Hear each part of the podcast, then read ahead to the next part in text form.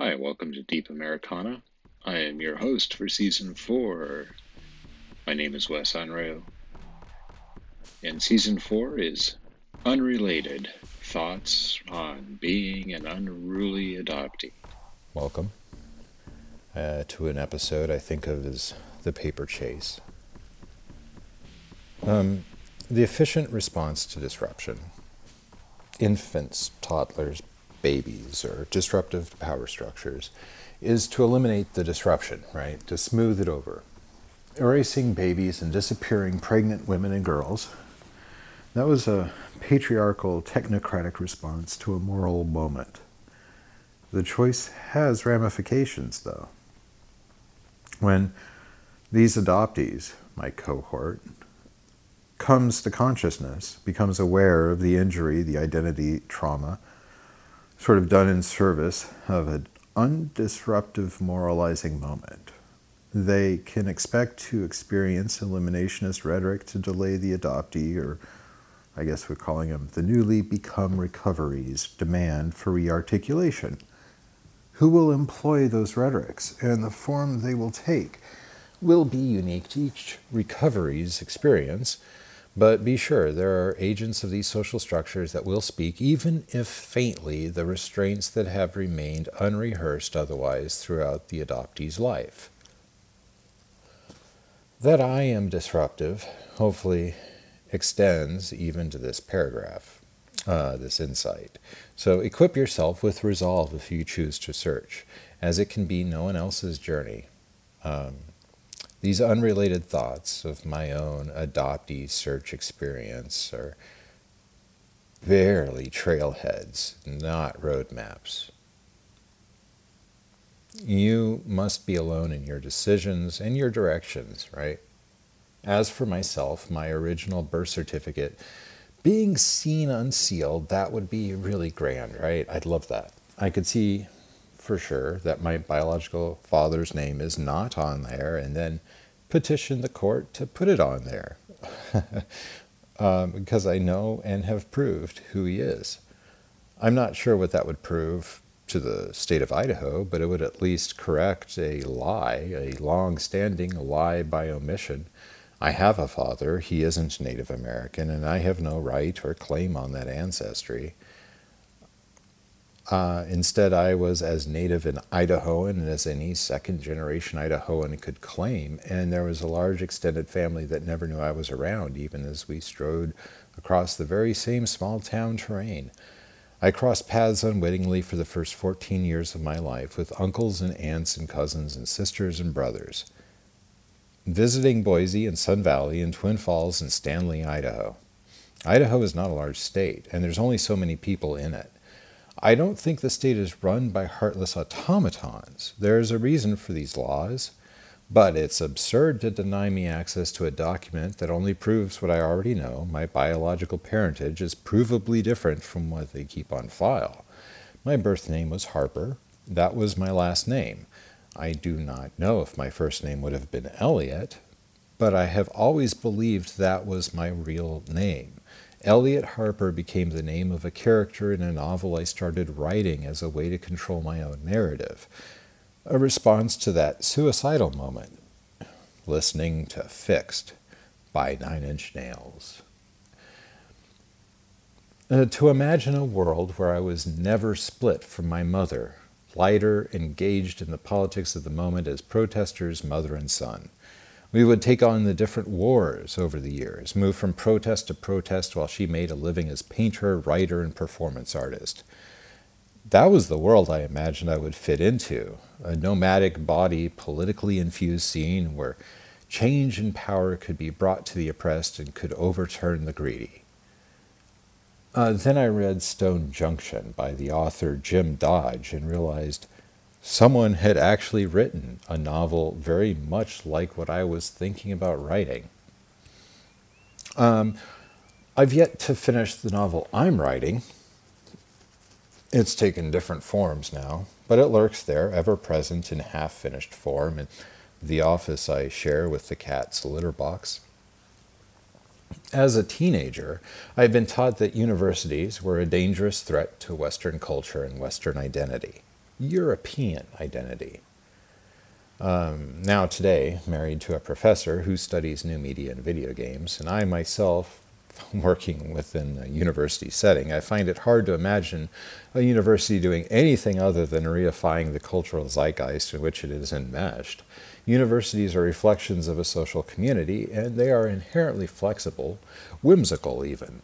But when I was in the Christian community, the danger of Marxist, pagan professors actively seducing conservative Christians into lifetimes of bondage to sin was a serious matter to which many hours of lecture and breakout strategy sessions where role play defense strayed into odd conversations about UFOs and hollow earth theories were de rigueur. Too ridiculous to be real, these sessions included films on satanic backmasking and rock music, tales of satanic suicide pacts, of drug use that led to orgies of violence. As a child, I attended countless missionary nights where I heard stories about, quote, witch doctors and wars with spirits. Uh, universities were seen as equally hostile spaces towards true Christians as the islands and jungles that the missionary night speakers described. I was never all that comfortable going to college as a result, but ultimately I was called to do something artistic and I deeply wanted to write or create. Then I learned my adoptive parents had spent all of my college fund on that seven weeks of keeping me locked up in a mental hospital, chasing a diagnosis. Additionally, their staunch and irrational beliefs about debt and the government prevented them from signing on to a federal student loan application.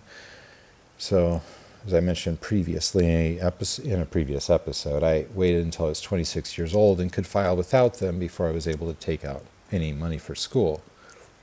Um, I, I was so angry that they did this that they refused to help me attend a university, refused to help secure a loan so I could go to school that I vowed never to have anything to do with them again. Um, I would break this vow, kind of to my regret at times, and then revow it more than once in my adult life.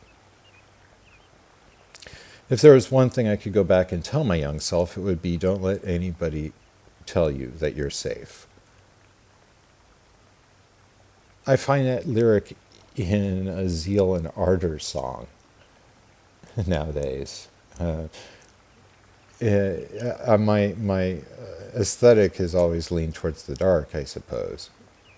I have Saturn in the eleventh house and Gemini in my birth chart, which astrologers will tell me could even indicate, or Howard Sasportas describes as possibly even sustaining trauma during the time in one's womb and seeing life as an inherently hostile environment once you come out into it. Thus, for most of my adult life, everything is secretive, everything is kept internalized. For me to speak on all of these matters in one go means that I had to isolate myself in the middle of the night, not telling anyone I'm doing this, and perform that Saturn and Gemini, the 11th house energy. I survive by always being on edge, by scanning and studying my environment for predators, for threats, for entropy. Perhaps that's my Leo ascendant. Uh, I studied the face of my adoptive father for clues to his rage as a child.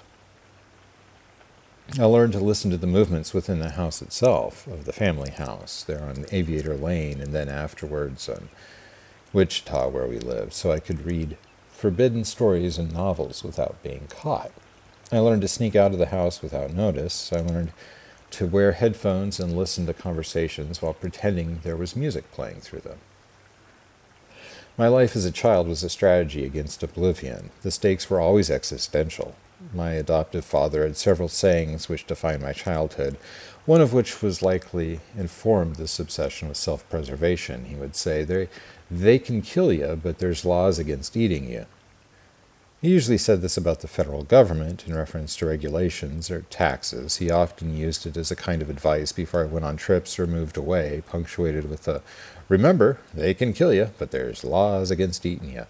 The second was his answer whenever I would ask from a young age throughout my adolescence, Where are we going? He would say, Crazy, want to go along? Uh, he would respond with that and then refuse to answer until we reached our destination.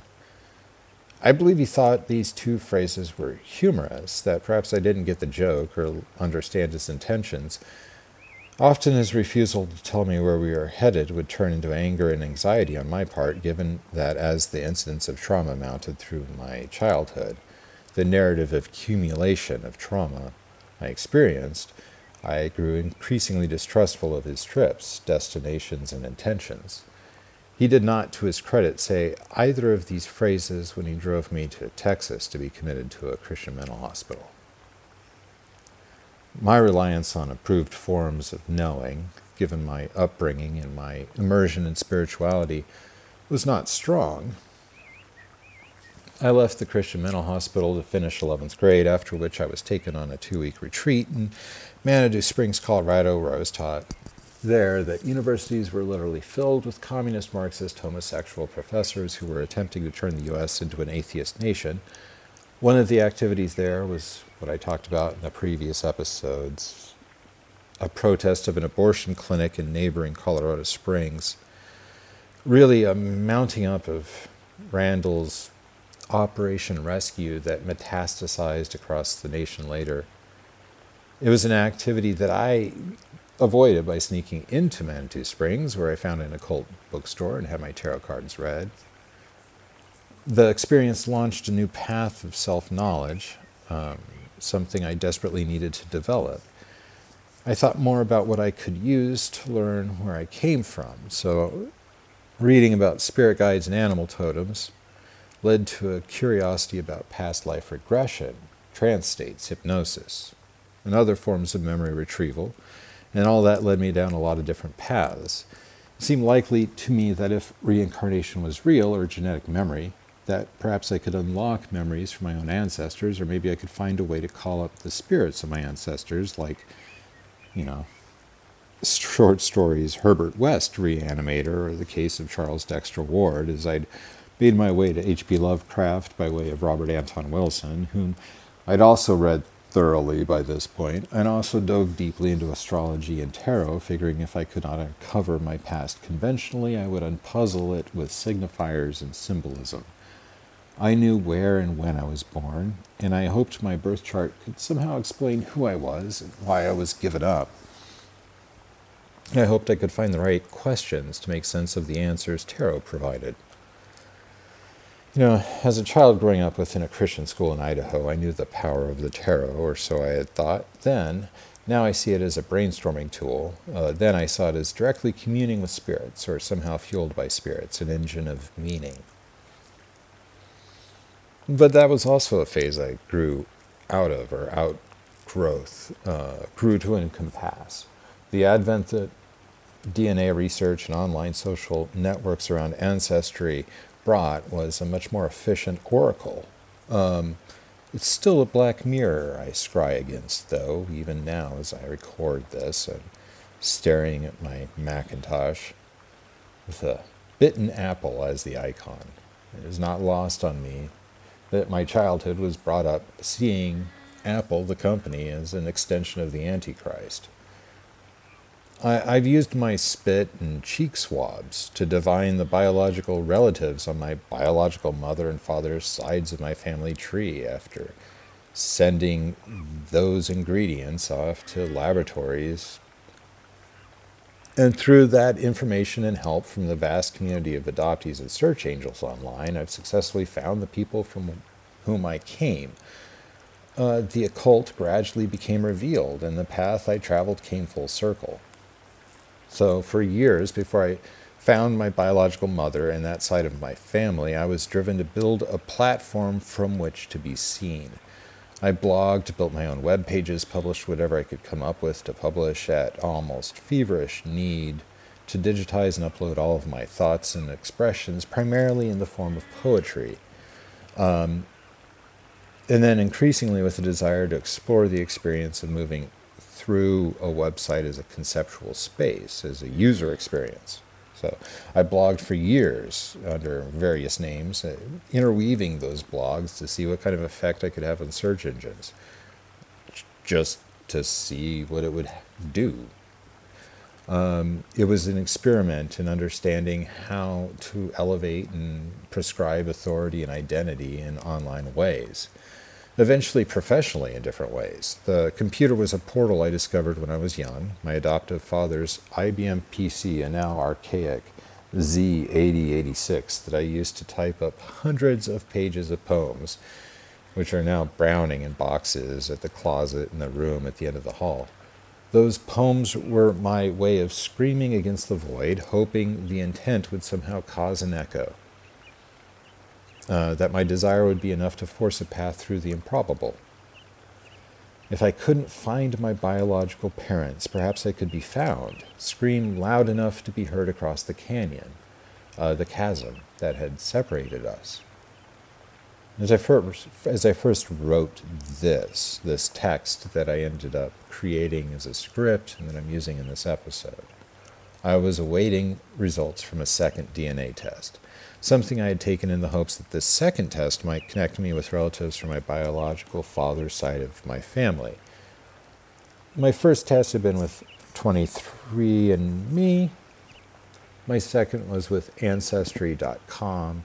I'd resisted Ancestry because of a bias that had been in my upbringing against Mormons. Um, but I had realized that there was a very good likelihood that my biological father might be from a Mormon family. And if so, then I would be more likely to hit inside the Ancestry.com database than inside 23andMe. So curiosity finally overrides that social reproach that I. Uh, also, there's a feeling of unworthiness of being cast aside that you have to overcome when you first spit into a tube and send it to a lab. Um, the reality is, he may not have known I exist. I later learned this was the case. Um, I may be an entirely unexpected surprise, and I was. The circumstances around my conception are hazy and poorly articulated. Um, even now, all that I've been told from those of my biological mother's side of the family was that my biological father is at least half, if not full, Native American, which I'd interpreted to be most likely Shoshone. He wasn't. I had very little beyond that inaccurate context from the time I corresponded with uh, members of the Harper family in 2004 until I contacted my biological father for the first time in late 2018. So, this convoluted path, which then included many years where I wondered if I, or I believed I was Native American, uh, led me to discuss much of this with my friends and neighbors at the time I first learned this inaccurate bit of information. As I mentioned previously, my neighbor at the time I first got the letter from my biological mother where she said that she had a boyfriend who was Native American. He, being the son of Sansom Flood, um, had really encouraged me to speak with her. Um, she talked with me for a long time graciously about the larger context of children being hidden from fathers, fostered and adopted in mass as a way to eradicate tribes. you know, I, I, referred to this previously, but I honestly learned a great deal in the wake of that conversation about Indigenous affairs in Idaho uh, in the years leading up to my adoption, as well as the tensions around the country, and found this false narrative began to cohere, so I would remain falsely convinced for years that I must have some native ancestry given what I felt was a calling to shamanism, shamanism, or techno shamanism, as I understood it, was the dominant principle in my life for many years cyber shamanism, shamanism. I understood myself and those around me as being aspects of their, quote, true spiritual nature, quote, expressed in our limited, limited physical universe. And I felt that most, if not all, people had a spirit helper of some kind, helper or parasite. This belief overlay how I interacted with others at that time, too. So, the experience of spirits, of the divine directly, and the adaptation to the energies of the environment in which I became a shaman meant that my tribe that I healed were my close friends, all of us in our early 20s. Learning to live on my own began with living with roommates, and we were all very broken. I think in the years following my time in high school, my friends were outsiders, coworkers at fast food restaurants. They were baristas, day laborers, uh, teleconference operators, and telemarketers. My world was defined by a subculture of resistance to the dominant Christian culture of Wichita. I finished high school in nearby Goddard, graduating in 1992, which was also the year Operation Rescue was underway. A grassroots, quote, bull, uh, protest, seeking to shame and terrorize patients at clinics where abortions were performed. So these unruly crowds would chant Bible verses. Prayer was done publicly and aggressively as a weapon of social disapproval. Uh, scenes of chaotic, and Calvinistically ideologically driven criminality were being endorsed by the religious leaders that my adoptive parents considered godly. I found it impossible to talk to them rationally about any religious issue by this time. Amongst my friends, there was a feeling of powerlessness. We threw coat hangers at the crowds once or twice, but mostly we sought to remain under the radar of those types. We sought the company of like minded um, peers stoners, trippers across the city of Wichita, as it seemed that those who smoked were by definition not part of the Christian supremacist, racist homophobes who defined social norms in the town. I was deeply invested in outsider culture, in grunge, industrial noise music, in finding ways to define myself that were not reliant on ancestry, on tradition, but were responses, in defiance of those venerations. I think fondly back to a night blasting Atari Teenage Riot's track Destroy 2000 Years of Culture from my adoptive parents' house late at night and hearing Alec Empire scream Destroy, Destroy into the Kansas night, rolling across the plowed fields and surely startling the neighbors. As the years passed, I felt trapped in the city of Wichita. The lack of mountain on the horizon ate away at my soul in a way that no one around me either understood or acknowledged. There was no affirmation of my identities, of which I had cultivated several. I had splintered myself across different social groups. Often I would find myself split as if in two across two kinds of lives. Originally, that was the school and a church self when I was younger, then a work and social split, and at times a split across two types of social groups amongst those who knew more about me than others. Uh, I did keep my adoption a secret, something that I always felt awkward in discussing. And at that time, I'd only done a little bit of research. As I became more focused, my social life suffered. So I believe now that I always seek distraction from the agonizing stillness of my mind. When I'm in motion, however that may be, I'm able to put my attention on something outside myself. That allows me to pretend to be normal to be functional, at least I'm in motion. When I'm at peace, at rest, prior to understanding how to do my own self hypnosis, self meditation, or create my own meditative states, my mind began to devour itself, sort of throwing up the past, throwing up questions, questing for purpose, drawn to create assumptions from incomplete and unhinged theorizings. So I'm undone by stillness without purpose when that happens or I'm overwhelmed with the moment. If, if I hadn't encountered that girl and those girls in Twin Falls, Idaho, teaching each other to forget the number five, right? If I hadn't had that seed towards understanding hypnosis, I don't know that I would survive those moments when I was suicidal. I don't know that my ability to govern my own mental states now would have ever arisen. Um, all moments are fraught with tension.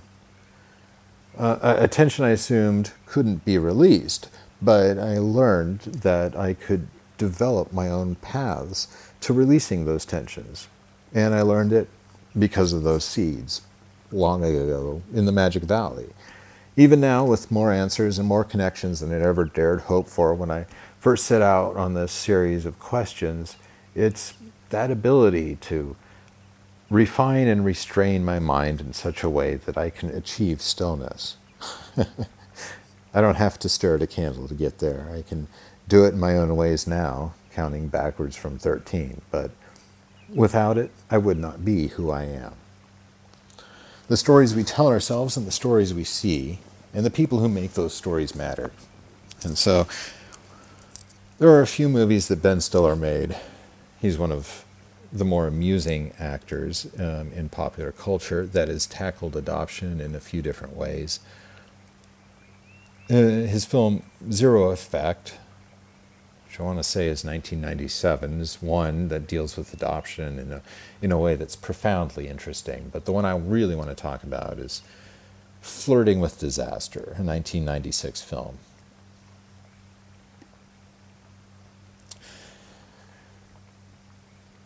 That film has at its heart uh, an argument that is being made that one should not search.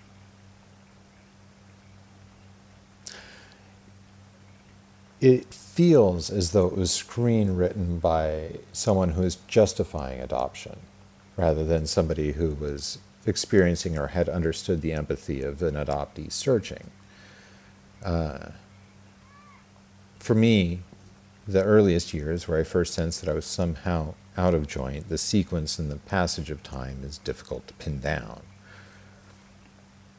Memories can be suspect things, and knowing something happened, being certain, is not enough to undo those events. Uh, like holding a memory complete in my consciousness creates a tension that I can't easily discharge. Uh, I am anxious about memories as if they are landmines buried deep within an assumption of normalcy. So, Ben Stiller's character in Flirting with Disaster reflects these constant landmines of anxiety. He is written as if someone from the outside observed an adoptee who is constantly triggered.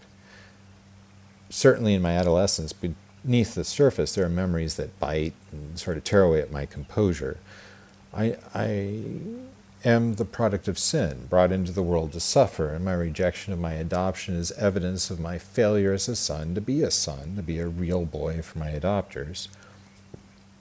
Uh, my beliefs at the time in my memory were from the culture in which I was brought up, and my fears were a reflection of the hatreds and biases of those around me. Fears that I was going to end up in an internment camp for Christians before the second coming of Christ were very real to me and were, in fact, part of the discourse, the milieu, the zeitgeist in the years immediately after Ronald Reagan was shot in Idaho in those evangelical Baptist communities. From that moment on, I remember my world being filled with outward conspiratorial thinking. Adults were now having discussions about numerology, how the number of the beast was showing up in politics. The, so this indoctrination began in earnest around 1985 against what was a very real, very distant threat of nuclear crisis for me. When I watched the film Flirting with Disaster, I don't see an adoptee who experienced all that. I see an adoptee who grew up in a different kind of sheltered experience. But his need for search is equally visible in my own psyche as it was when I first saw that film.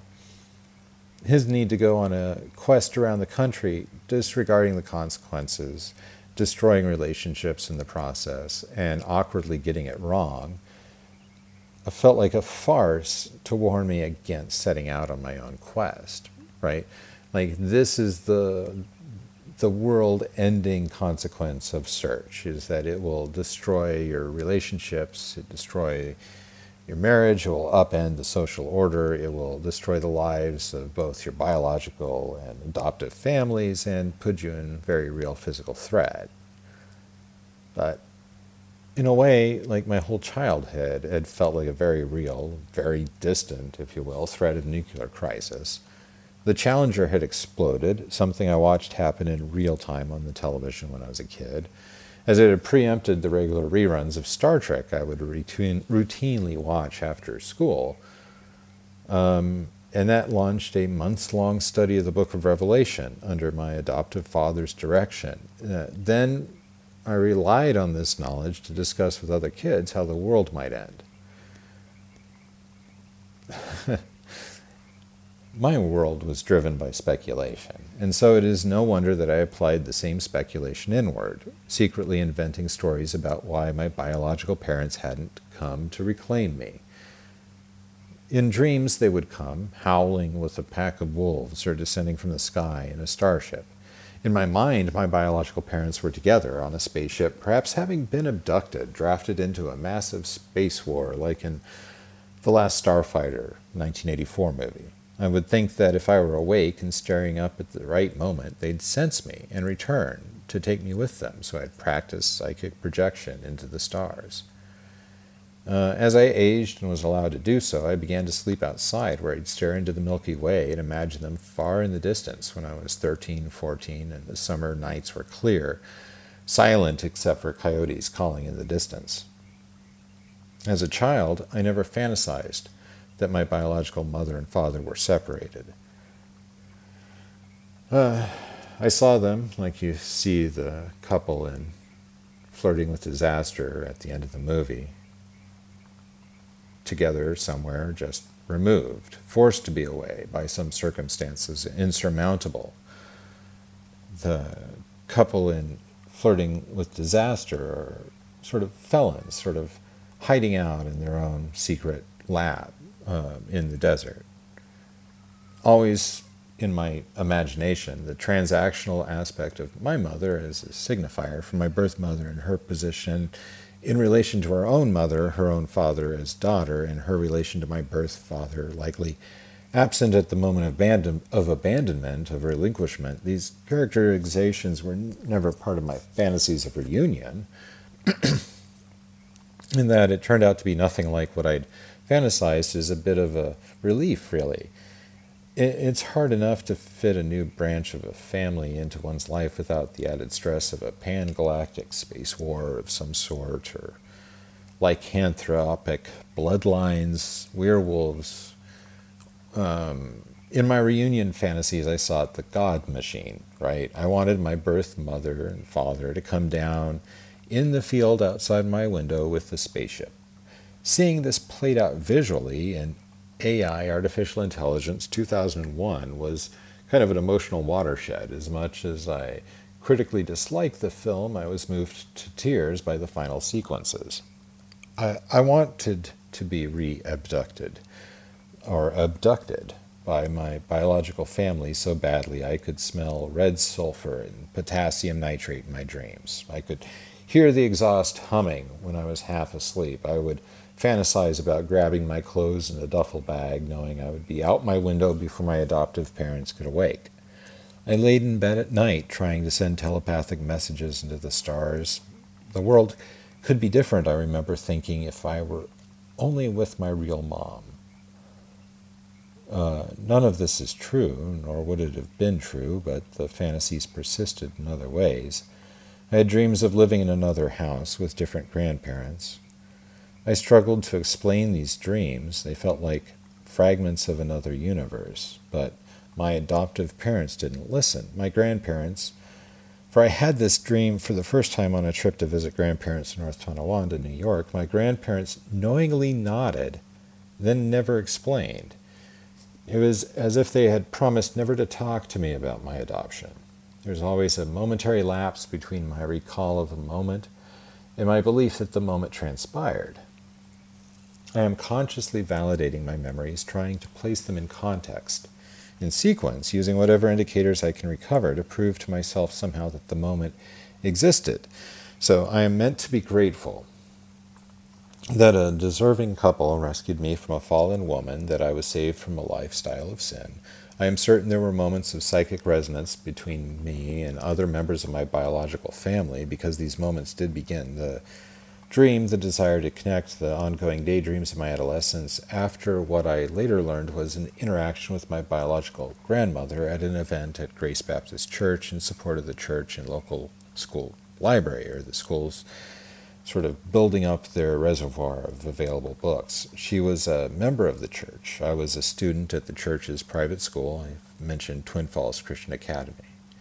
So encounter, encountering her uh, dislodged a kind of consciousness. I think perhaps a resonance in my DNA, genetic memory. I felt a false self slip. So there was a gap into my world, like a chasm, a canyon, a literal, actual abyss. The sensation I get high in my sinuses when I feel vertigo about to come on, it's a sensation, a sense of panic that filling the full field of my vision, sort of with an iridescent, over sharpened consistency. Um, this is my instinctual response to identity erasure. I, I get this same almost visual sense that I must flee or drown. The, the existence of the self is as important to the brain as the existence of the body. I struggled with healing a disrupted identity, with no map, no input, and no way to really articulate the damage that had been suffered, which was a crisis of ego. So, meeting her and likely picking up subconscious aspects from the soup of culture, which in with I was enmeshed, in addition to probably the first time I'd ever experienced any sort of genetic similitude, uh, similarity, genetic mirroring, meant that I was sent on a path of self recovery or perhaps self uncovering. There is an identity underneath my name, literally papered over by documentation by court order. While I doubt my birth certificate, the real one, has the word bastard or illegitimate stamped upon it, I do think I am neither bastard nor illegitimate, and I am sickened by the religion and the society that saw my birth mother's pregnancy as something to be kept hidden. If anything, my birth certificate is a lie being told to a community that deserves to face its own consequences of belief. There is no reckoning of faith with truth when lies become children you then refuse to acknowledge without a layer of deceit. I like the title of the movie, Flirting with Disaster, the 1996 film, more than I like the film.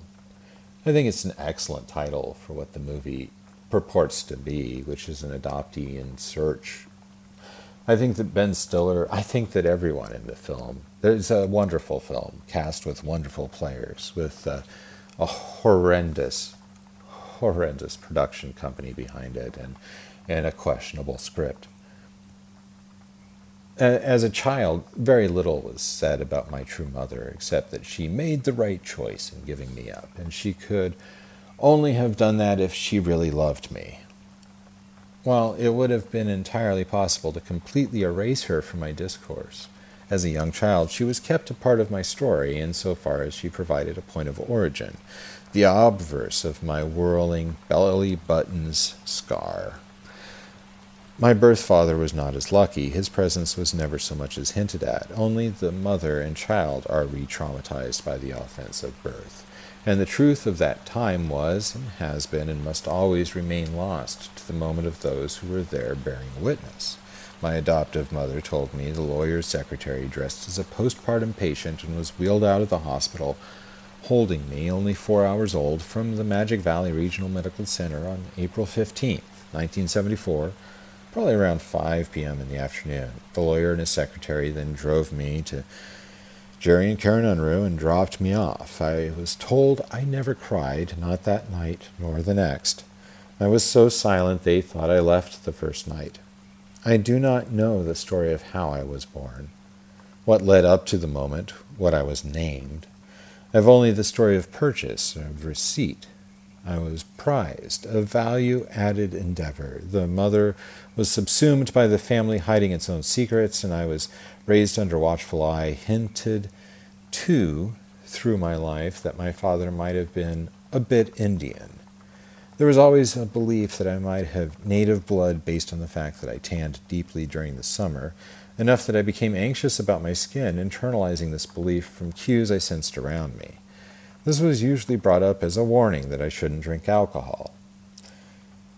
Even later, when I was in communication with my biological extended family, there was this implication that my father was slightly older, possibly native, and possibly a football player. This was my biological mother's side of the family. Now, two DNA tests have returned no Native American markers, although even that approach to proving oneself Native American is inherently flawed centering uh, technological innovation in a discussion which should be left to the privileged and principled stakeholders of that discussion. I am not Shoshone or Cree or Lakota or a member of any faux native group. I'm fairly generalized blend of bloodlines that includes more than average amount of Neanderthal DNA markers, and on my father's side I'm connected to the western migration of Mormons from the east coast to Idaho. When I met my non native father in Idaho, I learned that he, too, tanned deeply in sunlight and had been fighting forest fires over the summer of 73, the year I was conceived. Somewhere deep upstream on my mother's side, I'm related to the poet Robert Browning. I have an ancestor, John Henry Harper, who went on and survived the Oregon Trail after first cutting and selling wood to Abraham Lincoln. I have a storied past to which I am only now gaining access and subsequently understanding. I am predominantly Scandinavian with English Scottish ancestry as well, so I wonder all those years I spent pursuing native beliefs shamanism, shamanism, techno shamanism, cyber shamanism, reading about regional differences amongst native tribes in southern Idaho. My understanding of genocide was derived in part from the circumstances in Canada, Australia, Hawaii, or the US around adoption from native communities. Something I became sensitized to during these years before the DNA results were useful enough to confirm what I feel are probably now my truths. Um, but, you know, I learned in 1978 about the Indian Child Welfare Act was passed in part to prevent adoptions like mine, or so I had thought. Um, so, race is a cipher in my life, and such a strong signifier of value, or so I'd learned to negotiate within culture that my expressions of self worth were intimately tied into what I believed others believed about what I was. Like the replicants in Blade Runner, the 1982 film, I was a counterfeit white person slipping between the scenes transracial, except somehow, as I learned conclusively in 2018, I wasn't. I was never a person of color, except for all those years I believed I was. And that I shouldn't drink because I might be an alcoholic, or I should find a spirit animal who might lead me to my tribe, or any of the other endless white nonsense that was floating around in the zeitgeist in the late 80s and early 90s. All of these lies led me through paths of learning that I would have never otherwise embraced.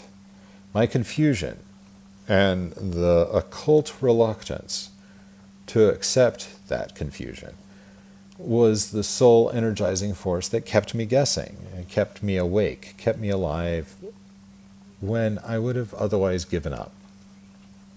Given in to that relentless conviction that I am and have always been tossed aside. I am relentless, at least, in struggling to find out why I'd ended up where I had ended up if I have a Patronus, if you will, to cannibalize J.K. Rowling's notions. It's a really stubborn badger, powerless to achieve answers in legitimate ways. I've tried astral travel, I've tried witchcraft, I've tried calling on spirits and summoning my ancestors, figuring maybe they'd tip me off somehow. My teen years were filled with frustrating reading about hypnosis, magic, tarot, divination, and secret societies. My early 20s were no different, but I matured in how I understood my place in the world and began to be more methodical. Uh, by my 30s, enough that I did finally, in my mid 40s, put it all together. When I first believed I was indigenous, I immediately thought that the reason I was being kept hidden that started to bother me. I'm not positive my adoption was illegal, but I feel like it might have been, that my family should have had oversight of some sort. Certainly, when I learned about the Indian Child Welfare Act of 1978, I saw clearly in my own life story why this act was essential to prevent children from being disappeared into white adoptive families. The story about my own adoption that I was told seemed sketchy, unformed. People should not just be allowed to take a baby from a pastor and a lawyer without thought given to where the baby itself had come. Nor should anyone be allowed to sign away their child immediately after giving birth before they've come down from anesthesia, while still under whatever possible effects the sedatives and pain relievers used during labor had. I certainly didn't think this at first, but after years and years of turning the story of my adoption over and over in my head, I find it more and more unsettling. Like the guy in Dark City, the 1998 film, who just throws up his hands and draws spirals on paper all over his bedroom. I was raised believing that family demons carry over to the children for seven generations, that I may have come into the world as a product of sin, that I was marred, misshapen, that only God could redeem me, but my identity as a bastard, a mamzer, must be stricken, that I would be washed in the blood of Christ, so that my sin didn't give me away, that the blood absorbed the sin and left me cleared of the proof of that sin. Uh, bear in mind, this is nearly exactly the wording that was used. Washed in the blood of Christ is used in quotes, but it is said to me by countless different individuals throughout my young life. Uh, the secrecy as a young child around my adoption, the identity of an adoptee is sac- sacrosanct. The rhetoric of religiosity is invoked when adoptees are discussed. But I am always confronted with the question of my own cursed nature in these moments. Uh, the song Am I Evil by Diamond Head, as covered by Metallica, plays in my mind when I think back to this time in my life. As a soundtrack, I feel my true identity is somehow radiating criminality. I am not a sinner. I am evidence of sin, spreading sin through touch, some kind of King Midas of sorts, by embrace. The end result being I embraced this identity, finding it easier, less painful psychically to blast Danzig, Ministry, Type O Negative, Faith No More, and Skinny Puppy, rather than to listen to my own inner turmoil, at odds as I was with the prescribed roles appropriated within the larger Unruh extended family. I did not and do not fit within their evangelical, extensive conservative agendas and desires and when I was put in a Christian mental hospital, it was for demonic influence, which, as I have been raised, is about as unforgivable and dangerous a situation a Christian could be in. That other members of the church and community should be informed. Uh, that is potentially a viral outbreak of demon. I was seen as touched by the essence of evil and was detained, hidden away for it. Now I find that I wrap myself in symbols that radiate the same rejection of that worldview as a performance of individuation. In some sense, perhaps it's performance, perhaps all identity is performance. Uh, I studied people and became what they needed or expected or whatever would make them laugh. I reflected the situations I found myself in, but I was so deeply bored by Christian life that I struck increasingly the shadows, to the edges, so I didn't have to always perform. It was easier instead to find myself amongst the others, the isolated. As I grew older, my roommates' list expanded to include war veterans, foster kids who'd grown up outside of traditional economies, an adoptee who became pagan despite his adoptive family's strong Catholic adherence, a woman from a divorced home whose estranged father died after we'd met, and with whom I raised a very large number of cats and a great number of other wonderful individuals, all of whom existed just off the radar of normalcy, as understood within Kansas. For me, the 90s were a cauldron, a stew, a series of desperate choices that cumulatively led me to formulate some unique approaches to a question I didn't know how to answer, and a chance to discover how wounded so many others were around me. I hope I helped others out along the way. But one thought consumed some of my thoughts as I grew older, um, which is I am someone else's sin, and the state of Idaho is duty bound to maintain the lie of my identity. Additionally, as I became more sexually aware, I was coming of age in Wichita, Kansas during Operation Rescue when Terry Randall came to town to charge up all the churches into an army of God that could take down and eliminate all of the abortion providers. So this got underway in the weeks after I'd been detained and imprisoned in the Christian Mental Hospital in Texas. So I missed the guest sermons in my adoptive parents' church. The propaganda of anti choice rhetoric did not stick with me because by that point I wanted to have been aborted. My uh, opinion of my life was dismal. I saw no way out of the life my adoptive parents planned out, and I saw all of the men in the evangelical church as fake, sinister, and threatening. I did not want to be near these people, let alone did I model them as potential role models in my life. And by having not been there during the period of propagandizing that happened, I did not see the gradual changes in the uh, evangelical culture. I left, and when I came back, it had suddenly become extremely anti abortion, where previously it had just been part of the conversation. I, now I wonder if I know why. I think this issue and the tones of angry men filled the last few weeks of my life in the womb. from mid February through April 15, 1974, when I was born. Angry men talking about religion, in particular abortion or sex, fill me with a rage that starts in my bones at my elbows. I feel it, it's a physical sensation. Uh, I am also pushed so much into a corner where I secreted away my true feelings and performed obedience to instructions that when I was asked to join with the church members and protest in an abortion clinic, I found a way to retreat into despair and remain untouchable. I could no longer be forced into their army of God. On July 5th, I took a terrified friend to get an abortion from Dr. Tiller, who would later be gunned down in his own church by one of these Army of God protesters.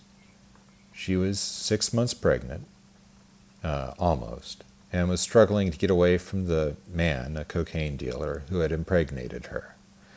Because that man was also the reason she was using cocaine and amphetamines. I was at her side through it all, hmm, traveling with her, watching her terror, seeing the rage on the protesters, being led inside the building by sheriff's officer, all of them assuming I was the father of the child to be aborted and I found myself disassociating, somehow at her side. Doing what I knew was the most compassionate thing I could do for her. I was holding her hand. I was also taking on all the perceived sins, eating them, dissolving them in the mask I wore for a face. The wood paneling of Dr. Tiller's office remains with me.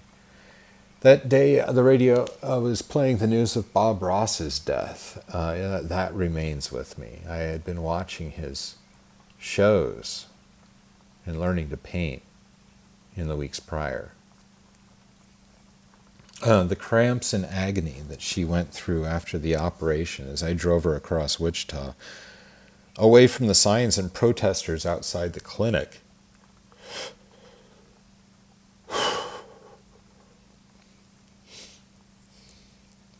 through a crowd through whom we had to drive past to leave as she, I mean, ashen faced,